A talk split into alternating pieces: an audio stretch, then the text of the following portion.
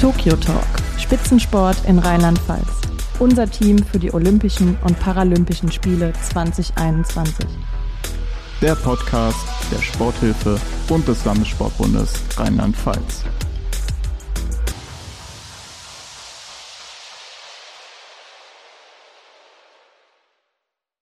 Hallo und herzlich willkommen zu unserer ersten Folge Tokyo Talk.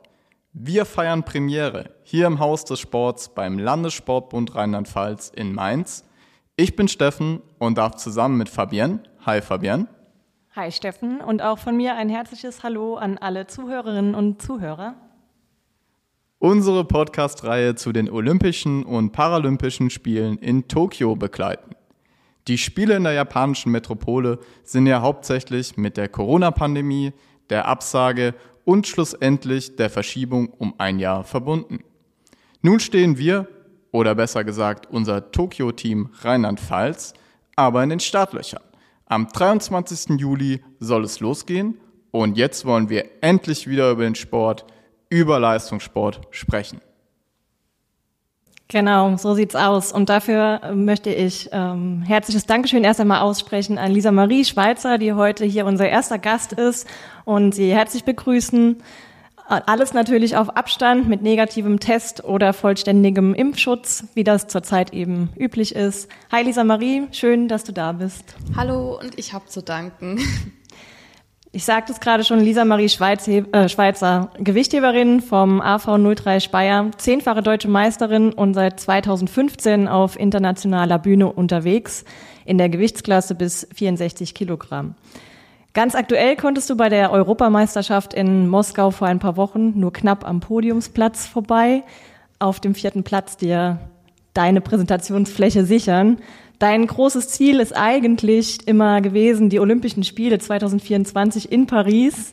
Aber im Moment läuft es so gut für dich, dass du ähm, selbst Tokio in greifbar Nähe gezogen hast. Und damit bist du eine heiße Kandidatin für unseren Tokyo Talk, unseren Podcast. Stell dich gerne mal vor und hau direkt raus, wie stehen deine Chancen um Olympia? Ja, ich bin Lisa Marie Schweizer, 25 Jahre alt und ich habe das Privileg, in der Sportfördergruppe der Polizei Rheinland-Pfalz sein zu dürfen und sozusagen ähm, komplett freigestellt zu sein vom Dienst, um mich meinem Sport vollkommen zu widmen. Und ja, meine Chancen stehen aktuell noch in der Schwebe, sage ich so. Ähm, ich hatte noch einen letzten Qualifikationswettkampf in Kolumbien wo ich mich auf dem Platz der besten Europäerin vorkämpfen konnte. Dieser Platz wurde mir jetzt aber äh, weggenommen von einer Türkin, die durfte noch bei der Junioren-Weltmeisterschaft ähm, einen drauflegen und konnte mich so besiegen. Und jetzt muss man einfach abwarten, wie die Nationen entscheiden, welche Athleten sie schicken und eventuell könnte ich noch mit reinrutschen. Also die Hoffnung stirbt zuletzt.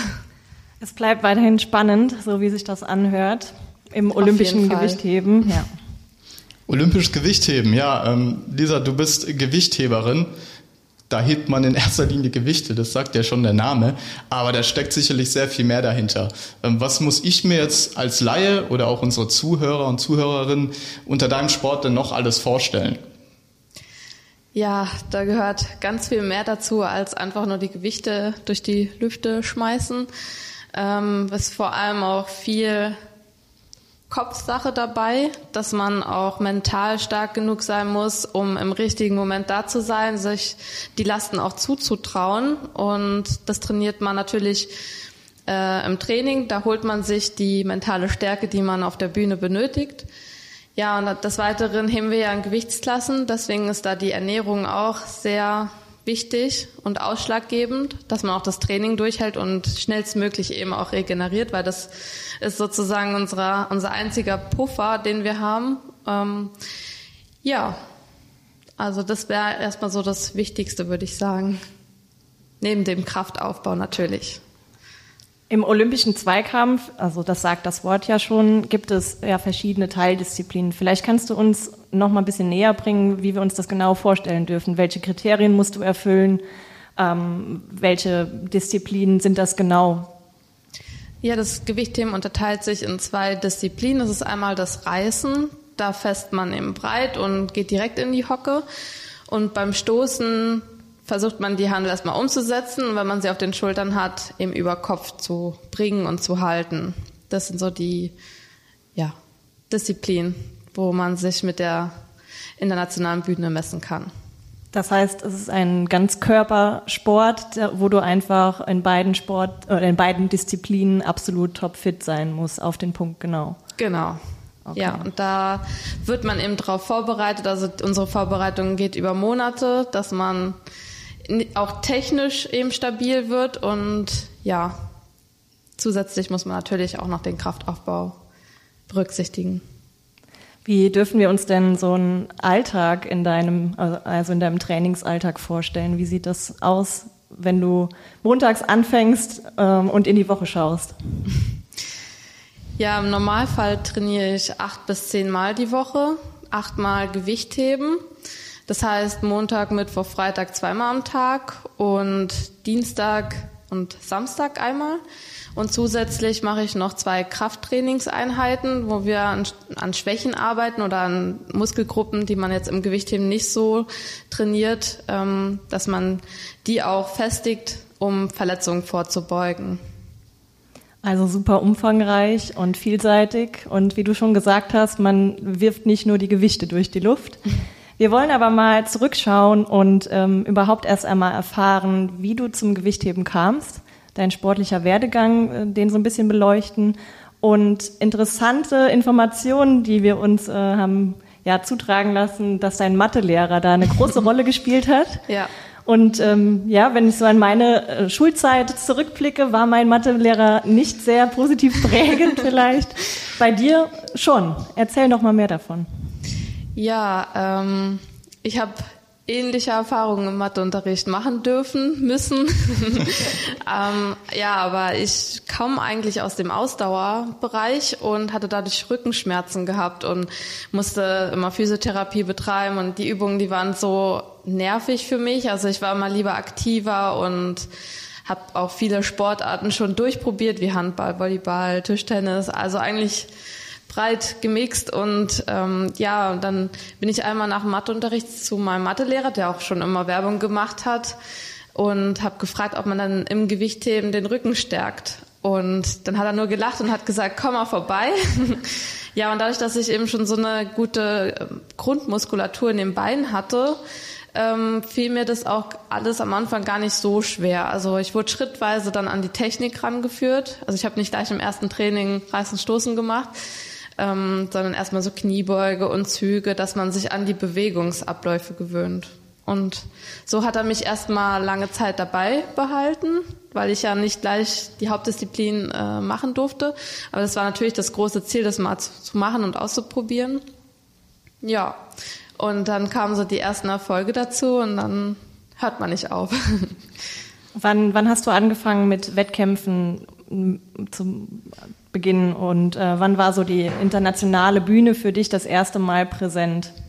Also ich habe 2009 mit 14 Jahren angefangen, mein erstes Training gemacht und ich meine sogar ein halbes Jahr später oder ja, ich glaube in dem Jahr war ich schon bei der ähm, deutschen Meisterschaft, da den achten Platz belegt ähm, und ich glaube 2012 stand ich das erste Mal auf der internationalen Bühne. Wow, das war früh und sehr prägend auf jeden Fall für deinen Weg jetzt. Ja. Aber gab es denn noch einen anderen besonderen Punkt oder ein Ereignis, wo du sagst, ja, das war so prägend für meinen Werdegang. Da habe ich gemerkt, jetzt kann ich mit den Besten wirklich mithalten und jetzt schlage ich diesen Weg ein als Profi-Gewichtheberin?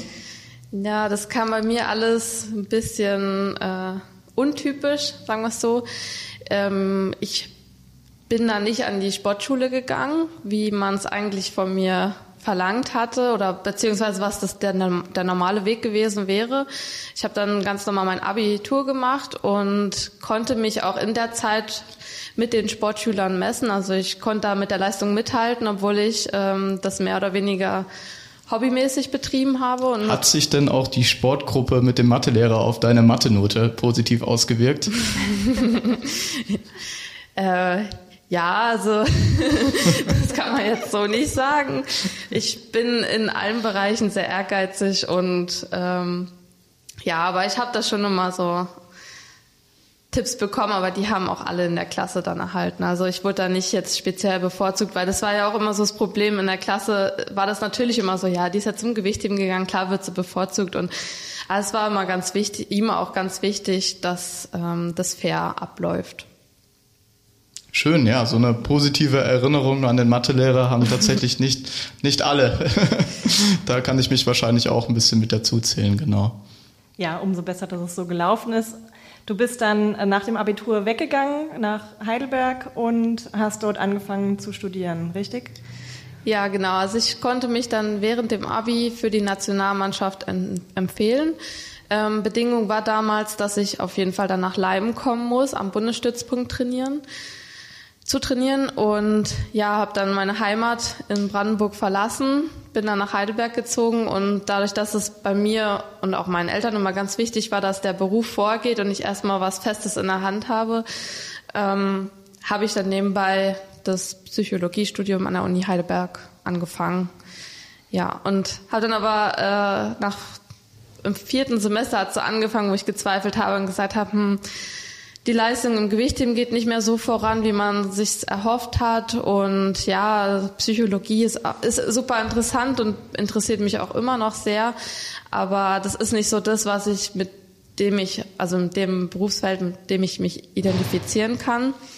Und habe dann gesagt, ich versuche mein, mir meinen Traum zu erfüllen, zur Polizei zu gehen, weil ich habe da auch in der Schule schon immer äh, Praktikum gemacht und viele Bücher auch über wahre Fälle in der Mordkommission beispielsweise gelesen und habe gesagt, jetzt greife ich das an und wenn es klappt, dann mache ich das und wenn nicht, studiere ich weiter.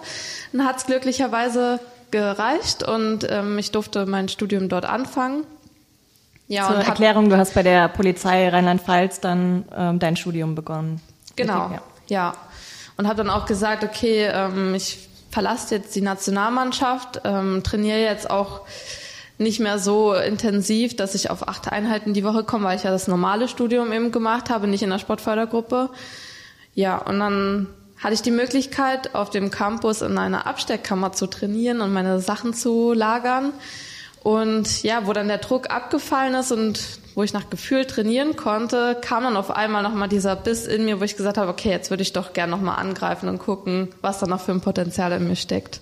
Das heißt, der Leistungssport war da erst einmal gar nicht dein Fokus nee. und du hast komplett für dich trainiert im stillen Kämmerlein, äh, wie man auch bei Instagram immer schön sehen konnte, ja. bei der Polizei Rheinland-Pfalz. Ja. Und ähm, ja, das war dann auch nochmal so ein Knackpunkt wahrscheinlich, wo du ja. gesagt hast, oder der bestimmt sehr prägend jetzt für deine sportliche denk, Karriere ist der war auch sehr ausschlaggebend, dass ich nochmal erfolgreich wurde, weil ich in der Zeit so viel über mich selbst erfahren habe und meinen Körper besser kennengelernt habe als vorher, wo die Leistung immer im Vordergrund stand. Und ja, da in der Zeit wurde ich, glaube ich, erst mental so stark, dass ich, weil ich ja auch das die ganze Zeit alleine trainiert habe und auch zwei Jahre ganz ohne Trainer meine Trainingspläne mir selbst geschrieben habe. Und ja, da kam so dieser ja, wie sagt man, dieses Feuer in mir. Ja, beeindruckender Weg, cool. Und dass ich halt auch gelernt habe, dass es ganz wichtig ist, mir nicht selbst so viel Druck immer zu machen, sondern ja, an mir zu arbeiten und eben das auch auf der Bühne abrufen zu können. Dass ich mich nicht immer so verrückt mache und sag, ah, was, wenn es jetzt daneben geht, sondern dass man einfach sagt, hey, mach's doch einfach mal. Ja. Und zur, also die, in die Polizeisportfördergruppe, wie bist du dann dahin gekommen? Das würde uns auch noch interessieren. Ja, ich muss auch ein riesen Dankeschön an die Hochschule aussprechen, die mich da auf meinem Weg sehr unterstützt hat, obwohl es ja nicht äh, normal war und auch nicht verlangt wurde. Also sie haben mich immer für Wettkämpfe dann freigestellt und ich konnte mich während dem Studium erstmalig für eine Weltmeisterschaft äh, qualifizieren. Also ich habe die Norm gemacht und mich dann auch noch mal kurz vor meiner Abschlussprüfung für eine Europameisterschaft ähm, qualifiziert und dann hat mir die Hochschule das Angebot unterbreitet, ähm, dass ich nachträglich in die Sportfördergruppe aufgenommen werden kann, wenn ich das möchte. Und das war erstmalig so, dass einer Studenten, Studentinnen das angeboten haben. Und ja, das Angebot konnte ich nicht ausschlagen. Ja, wow, super. Vielleicht äh, kannst du uns noch mal kurz erklären, was so die Vorteile der Sportfördergruppe sind. Ja, also ich kann das sehr gut sagen, weil ich ja auch während dem Studium im Praktikum ähm, ganz normal im Schichtdienst drin war und auch nebenbei eben trainiert habe und habe gemerkt, also auf Dauer hält man das körperlich und psychisch auch nicht aus, in seiner Freizeit da ähm, so intensiv Sport zu betreiben auf dem Niveau. Und das ist halt der enorme Vorteil, dass man wirklich ähm, keinen Stress drumherum hat, sein Training machen kann und auch dann nach dem Training Pause hat und sich erholen kann. Also die Regeneration, die spielt da ja rein, dass man ähm, auf den Schlaf achten kann, genug Schlaf bekommt. Ja, und natürlich ist es halt schon ein enormer Vorteil zu wissen, du hast einen Beruf, wenn es mit dem Sport nicht mehr weitergeht, hast du was. Also du kannst immer wieder zurück. Ja. Und ja, da bin ich sehr, sehr dankbar, dass ich das noch äh, erreicht habe. Super. Und es ist natürlich auch super wichtig, dass du deine Wettkämpfe weiterhin so wahrnehmen kannst. Ich glaube, da ist die Polizei auch ein super Arbeitgeber für dich jetzt persönlich, ja. weil es ja doch ein sehr langer Weg ist, um sich für die Olympischen Spiele zu qualifizieren. Und da würde uns interessieren, wie lange ist dieser Weg genau? Erklär uns mal bitte bis ins Detail, was alles passieren muss, damit du endlich das Ticket nach Tokio oder nach Paris ziehen ja, kannst. Im Gewichtheben haben sie ein neues Qualifikationssystem äh, aufgestellt und deswegen läuft unsere Qualifikation tatsächlich schon seit 2018. Wenn man jetzt nachrechnet, da war ich noch im Studium, deswegen war da meine Leistung im Vergleich zu jetzt ähm, sehr niedrig, also nicht niedrig, aber ja, ich konnte einfach nicht an der Spitze mitkämpfen und meine Leistungsentwicklung jetzt in der Sportfördergruppe hat mich letztendlich dahin gebracht, dass ich überhaupt noch mal die Möglichkeit hatte, ähm, jetzt auch Tokio anzugreifen und darum einen Platz kämpfen zu dürfen. Und ja, wir mussten in jedem Quartal ähm, mindestens einen Wettkampf ähm, ja daran teilnehmen und im Gewichtheben ist es ganz, ganz schwierig, da durchzublicken. Also sie haben jetzt auch noch mal kurz vorher die Regeln ein bisschen geändert. Am Anfang hieß es, man muss zwei Wettkämpfe in einer Gewichtsklasse machen, um sich auch in der Gewichtsklasse dann zu qualifizieren. Jetzt haben sie es runtergeschraubt auf einen Wettkampf. Deswegen konnte beispielsweise sich eine Spanierin ähm, die war jetzt auch in Kolumbien, hat bei dem Wettkampf, also es war nur ein Wettkampf, sie ist einfach nur über die Waage gegangen, hat keinen Wettkampf gemacht, aber hat sich in dieser Gewichtsklasse für die Olympischen Spiele qualifiziert. Und ähm, da merkt man, dass das, also das System hat enorme Lücken, weil man eben Punkte in einer Gewichtsklasse sammelt, aber wenn man jetzt die Gewichtsklasse wechselt, nimmt man die Punkte eben mit. Und deswegen ist es viel ja, wo auch getrickst wurde. Und meine Gewichtsklasse ist sowieso sehr stark im Vergleich zu den höheren Gewichtsklassen. Ähm, ja, und jetzt muss eigentlich passieren, also nur noch passieren, dass Kolumbien ähm, aufgrund der hohen Dopingfälle gesperrt wird und dann sehen meine Chancen sehr, sehr gut aus. Aber man weiß halt nicht, wie schnell kommt so eine Entscheidung oder kommt die vielleicht auch erst nach Olympia, das weiß man nicht. Ach wow. Also Du schwebst immer noch und ja. äh, weiß auch nicht, wie lange. Und man weiß auch nicht, ob wirklich diese Dopingfälle aufgedeckt werden. Ja, das ist das Traurige an unserer Sportart. Also das ist ja auch so geprägt und ja, jetzt sind ja auch große Umstrukturierungen im, im Weltverband.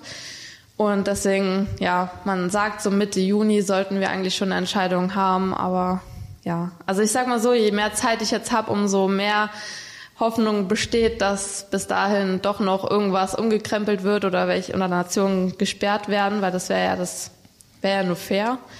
Und deswegen die Hoffnung stirbt zuletzt, wie ich immer so schön sage. Ja.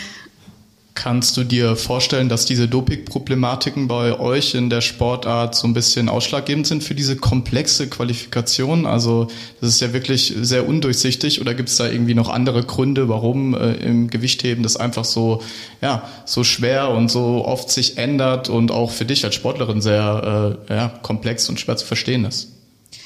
Ähm, ja, ich denke schon, dass es auch ausschlaggebend war, dass sie das System erst ähm, verändert haben, weil früher hat man ja als Team Quotenplätze ähm, gesammelt und jetzt qualifiziert, also jetzt muss man halt für sich selbst kämpfen und nicht mehr im Team für einen Platz.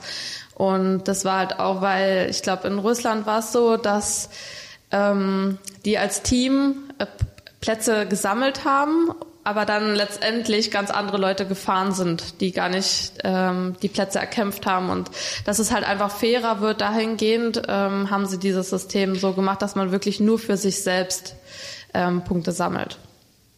Und im Prinzip ist es auch für uns Deutsche gar nicht so schlecht gewesen. Ähm, aber ja, man sieht jetzt, dass es halt so undurchsichtig ist, so viele Lücken noch bestehen, dass ja manche zwei Gewichtsklassen höher gehen, um sich zu qualifizieren, weil sie in der niedrigen Gewichtsklasse keine Chance haben. Und ja, das ist halt, das war jetzt so, ich denke, das wird auch nochmal überarbeitet bis nach bis Paris. Da setzen sich dann auch die Athleten und Athletinnen selbst für ein, dass da dann solche Regularien dann als mal angepasst werden. Da ja. gibt es dann Initiativen, da seid ihr dann aktiv, um da ja einfach genau. mehr Licht reinzubringen. Ja, wir sind jetzt auch im Weltverband äh, vertreten. Wir haben jetzt also von deutscher Seite auch einen Athletensprecher dort, der ähm, Mitspracherecht hat. Also wir versuchen wirklich, dass wir, dass unsere Sportart auch bestehen bleibt. Okay, wunderbar. Ja, mehr zum Thema Qualifikation für die Olympischen und Paralympischen Spiele lest ihr auch äh, in der Juni-Ausgabe der Sport in Form, unserem Magazin ähm, hier im rheinland-pfälzischen Sport. Äh, dort beleuchten wir so ein bisschen die unterschiedlichen Qualifikationswege auch von anderen Sportarten und thematisieren einfach dieses komplexe Thema nochmal, weil es ja doch nicht der Fall ist, dass tolle und gute Sportler automatisch dann auch an Olympia teilnehmen können. Ähm, daher lest euch da mal rein, schaut vorbei und ähm, erfahrt ein bisschen mehr darüber, wie man sich überhaupt bei diesen großen Spielen ähm, qualifizieren kann.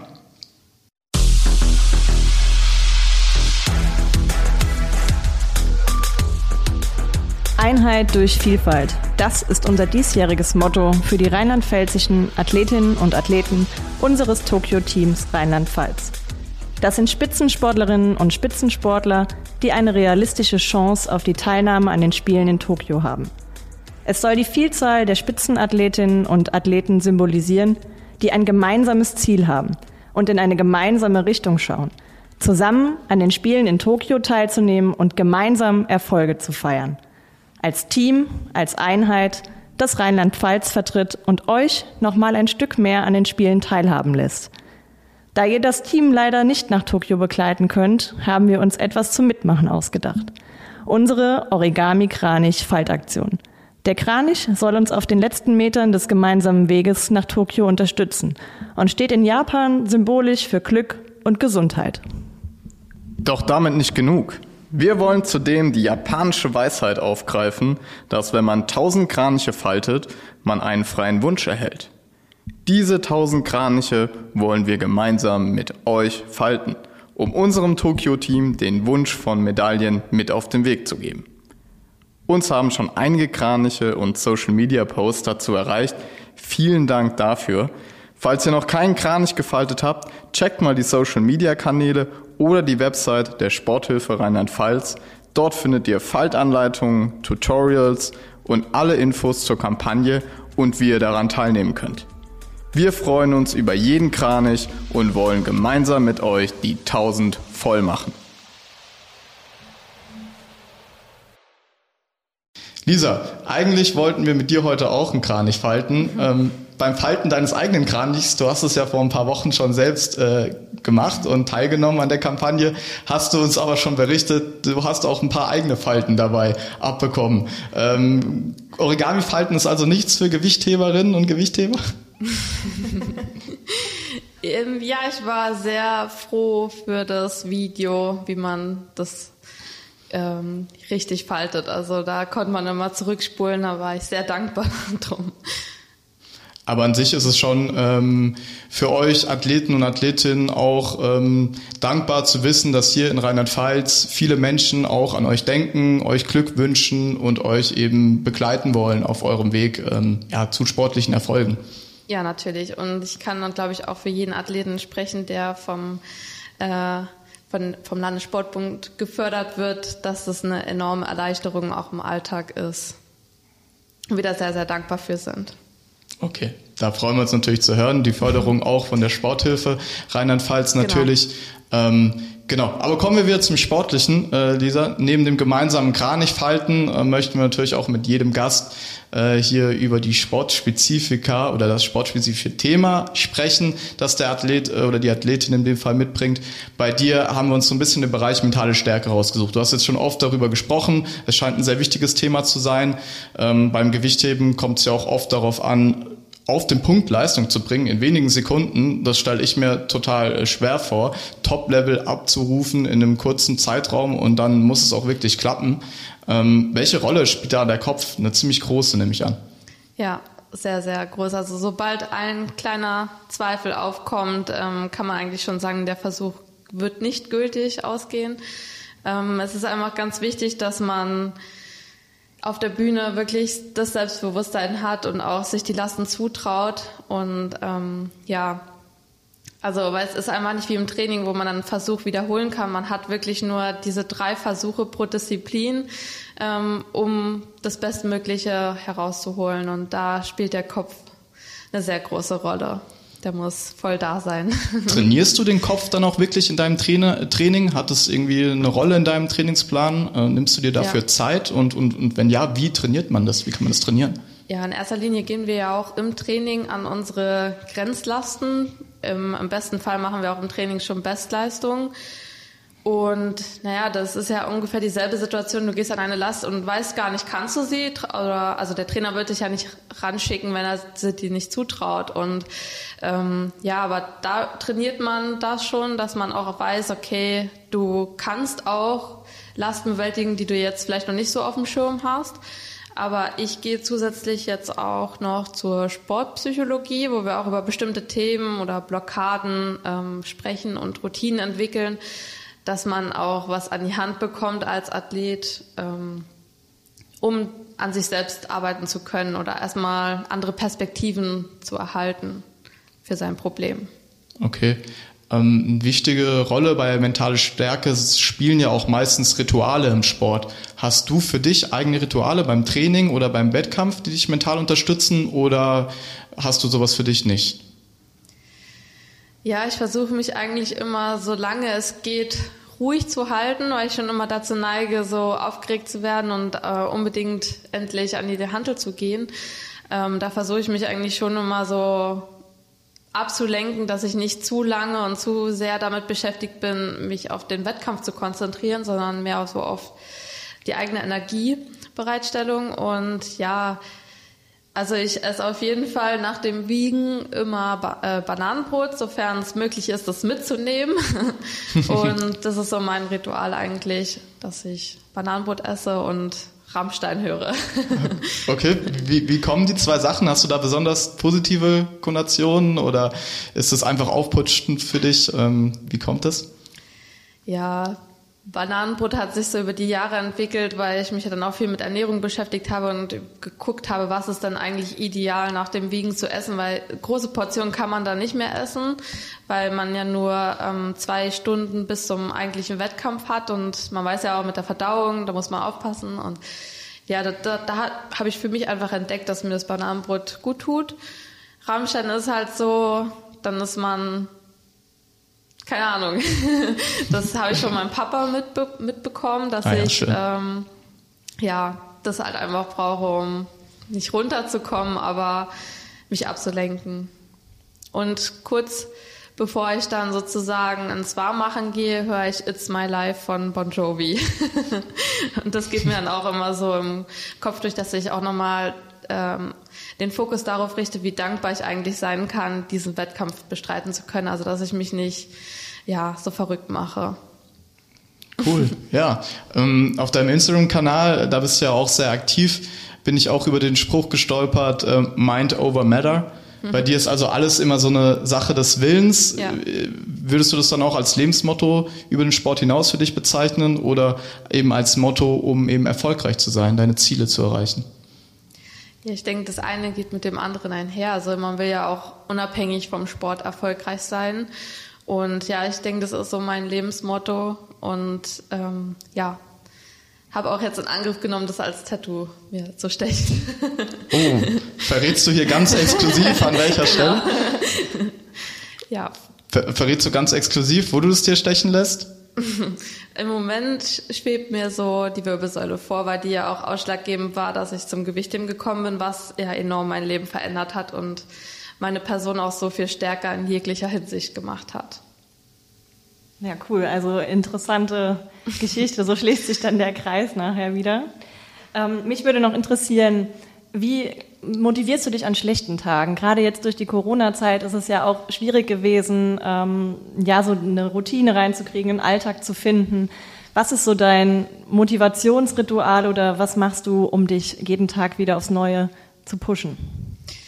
Also Corona, also die erste Phase von Corona kam mir so, sogar äh, gelegen, weil ich dadurch, dass ich lange Zeit alleine trainiert habe und Trainer, also haben sich so viele technische Fehler eingeschlichen und ähm, dadurch, dass ich dann nochmal an den Bundesstützpunkt gewechselt bin, hatte man sozusagen am Anfang eine Aufgabe, weil man hat die komplett, also die Technik komplett umgestellt und es war dann auch, man fängt gefühlt bei Null an und muss halt den Ablauf wieder reinkriegen. Das war so, ähm, was mich über Wasser gehalten hat ähm, in der ersten Phase.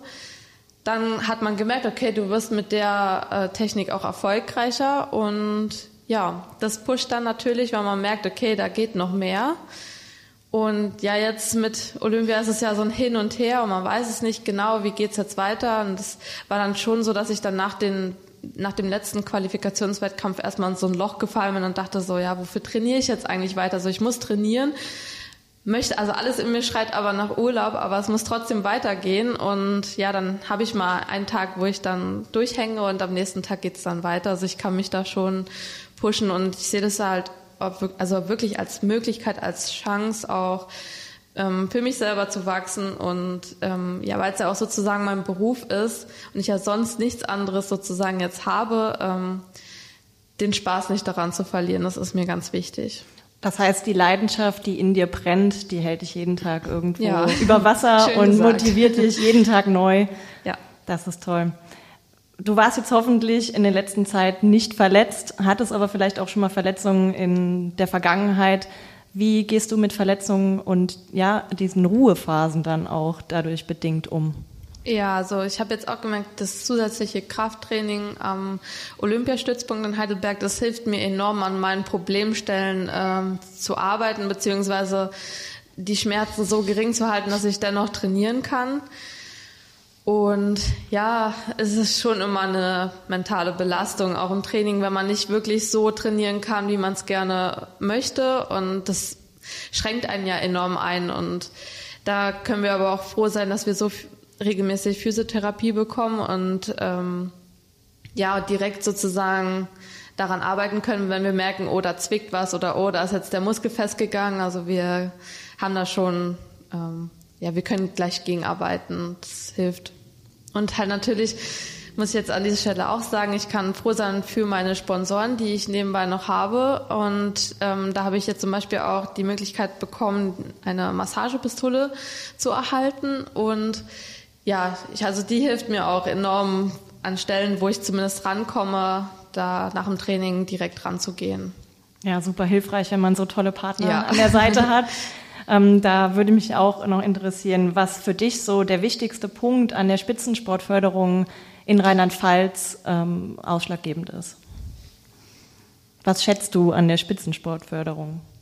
Ähm, ja, also in erster Linie ist es immer schön, so in, in der Gemeinschaft zu sein, also dass man sich auch mit anderen Sportarten und Sportlern austauschen kann und wie ihr ja vorhin gesagt habt, man zieht ja alle, also wir ziehen alle an einem Strang und das ist einfach schön, Teil dieser Gemeinschaft zu sein.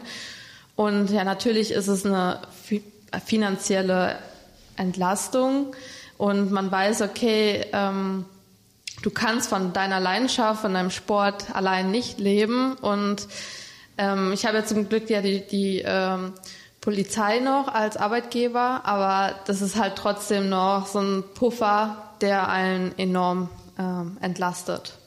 Und man eben auch, weil das Sport an sich, das, man macht zwar den Sport, aber da gehört ja so viel dazu, Nahrungsergänzungsmittel oder auch, dass man auf die Qualität der Lebensmittel achtet und das hat ja natürlich seinen Preis und ja, deswegen, das ist halt sehr wichtig für uns Athleten. Okay. Ja, ich hatte noch eine Frage mir aufgeschrieben mit Blick auf die Nachwuchssportlerinnen und Nachwuchssportler, die uns ja auch vielleicht zuhören. Ähm, du hast ja, wie wir jetzt viel über mentale Stärke auch gesprochen haben, wirklich dir ein tolles Mindset aufgebaut. Ähm, hast du da einen Tipp für die Nachwuchskräfte, wie man äh, diesen Weg da erfolgreich bestreitet und wie man da eine Entwicklung macht, ähnlich wie du sie gemacht hast? Ganz wichtig, man darf niemals aufhören, an sich selbst zu glauben. Und ja, der Anfang ist immer sehr schwer und gerade im Gewichtheben ist es undankbar am Anfang, weil man äh, gefühlt auf der Stelle tritt, bis man mal die Technik einigermaßen äh, verinnerlicht hat. Also da einfach dranbleiben, weitermachen und immer an sich selbst glauben. Genau, und ich denke, das gilt eigentlich für fast alle Sportarten oder wie ja. du auch vorhin schon gesagt hast, für alle Lebenssituationen genau. oder Ziele, die man hat. Ja, wunderbar. Ähm, dann würde ich sagen, kommen wir auch schon zum Schluss. Äh, liebe Lisa, zum Schluss würden wir nämlich gerne eine Schnellfragerunde mit dir spielen. Ähm, wir rufen dir dabei abwechselnd zwei Begriffe zu und du musst dich für einen entscheiden, also das klassische Entweder oder. Und ähm, ja, die Fabienne würde ich sagen, startet doch einfach mal. Ja, genau. Also, Lisa, uns würde interessieren, Squats oder Bankdrücken? Squats. Reißen oder stoßen? Reißen. Pfälzische Weinstraße oder brandenburgische Uckermark? brandenburgische Uckermark. Instagram oder Snapchat? Instagram. Kaffee oder Fitnessshake? Kaffee. Wer trägt die Kisten mit den Wasserflaschen bei euch hoch? Du oder dein Freund? Ich kann das alleine. so, Tokio 2021 schon als Überraschungsteilnehmerin oder etabliert nach Paris 2024 fahren? Überraschungsteilnehmerin. Plus 24 Plus natürlich. 24. Ich würde sagen, bei der Frage, ähm, da gilt kein Entweder oder oder, da gilt beides. ja, genau. Ja. Also wir hoffen natürlich sehr, dass du dich noch für Tokio qualifizieren kannst und drücken dir alle Daumen. Und für Paris 24 äh, ist, sind die Karten nochmal neu gemischt. Genau. Und ich denke, die Chancen stehen gut. Bleib einfach so, wie du bist, so positiv eingestellt und super stark. Und du hast starke Partner, starke Familie und Freunde um dich herum, die das einfach mittragen. Und wir sind an deiner Seite als äh, rheinland-pfälzische Rheinland Spitzensportfamilie. Vielen, vielen Dank. Danke. Genau, auch von mir. Wir drücken die Daumen, alle zusammen, die ganze Sportfamilie. Und ja, wir sind uns einfach sicher, dass du mit deiner Art so positiv und so mental gestärkt deine großen Ziele erreichen wirst. Danke, das hoffe ich auch. Tokyo Talk, Spitzensport in Rheinland-Pfalz. Unser Team für die Olympischen und Paralympischen Spiele 2021 der Podcast der Sporthilfe und des Landessportbundes Rheinland-Pfalz.